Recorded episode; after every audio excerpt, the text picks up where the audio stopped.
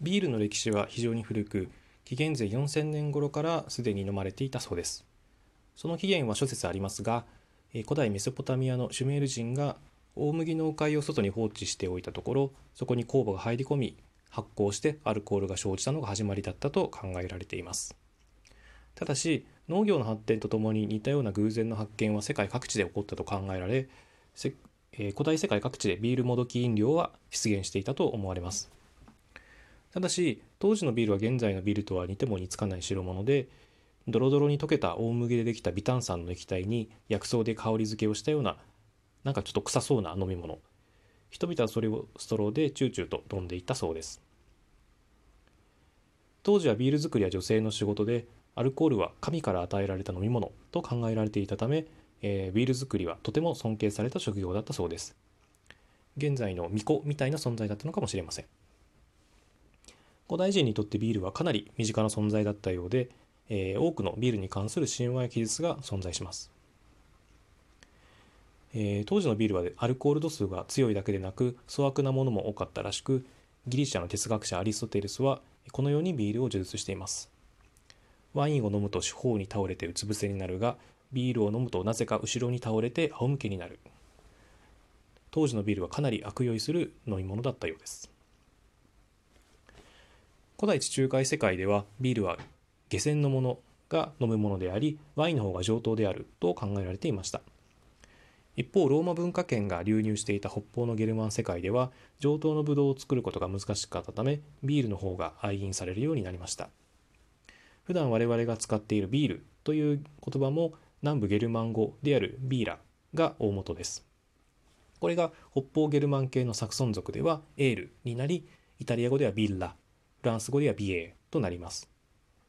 国民1人当たりのビール消費量が世界一のチェコではピボーと言います。これはスラブ語で飲み物という意味でそれこそ水以外の飲み物といえばビールだったそうです。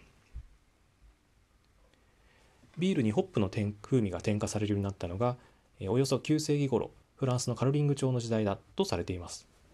それまでも薬草やハーブによる風味付けはありましたが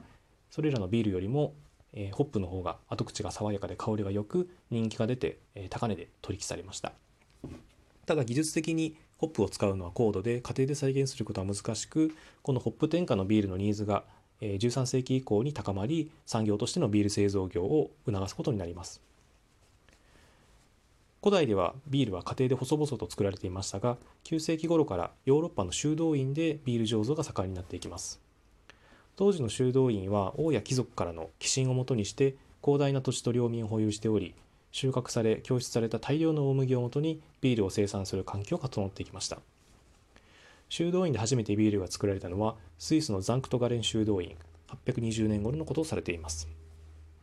現在でも世界で8つの修道院ビールが存在し日本のスーパーでもオルバル修道院の作るオルバルやスクールモン修道院のシメイは買うことができます。1516年バイエルン公国のビルフェルム4世はビールは麦芽ホップ水酵母のみを原料とするという一文で知られるビール純粋令を発令しました。これは悪質な材料を使ったビールの被害を一掃する狙いと貴重な小麦が大量にビールに使われるのを防ぐという2つの狙いがありました。小麦を使ったビールは今でもバイゼンという名前で知られていますが当時から貴族のビールとされて、えー、高価で贅沢なものでした。この世界初の食品管理の法律であるビール純粋令は現在でもドイツで厳格に守られています。18世紀中頃の産業革命の進展で温度計による温度管理の導入や、えー、などビール醸造にも新たなイノベーションが加わるようになり品質がどんどん向上していきました。18世紀後半にはモルトを香ばして香ばしさを出したスモークビールが誕生し、えー、後にロンドン名物になりました。日本でビールでいうとピルスナータイプ仮面発酵ビールのことを指しますがこれを発明したのがチェコのピルスナー・ウルケル社です。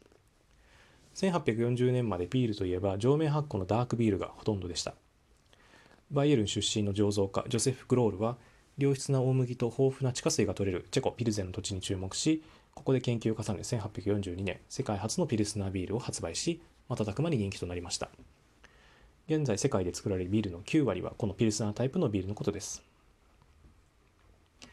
今やスーパーで世界各地のビールを買って飲めるし日本全国でも良質なクラフトビールが製造されています。え今コロナコロナの被害で大変ですけれどもあの皆さんもぜひ美味しいビールを飲んで、えー、仕事も生活も頑張っていければと思ってます、えー、今回の放送はこちらで終わりです。ありがとうございます。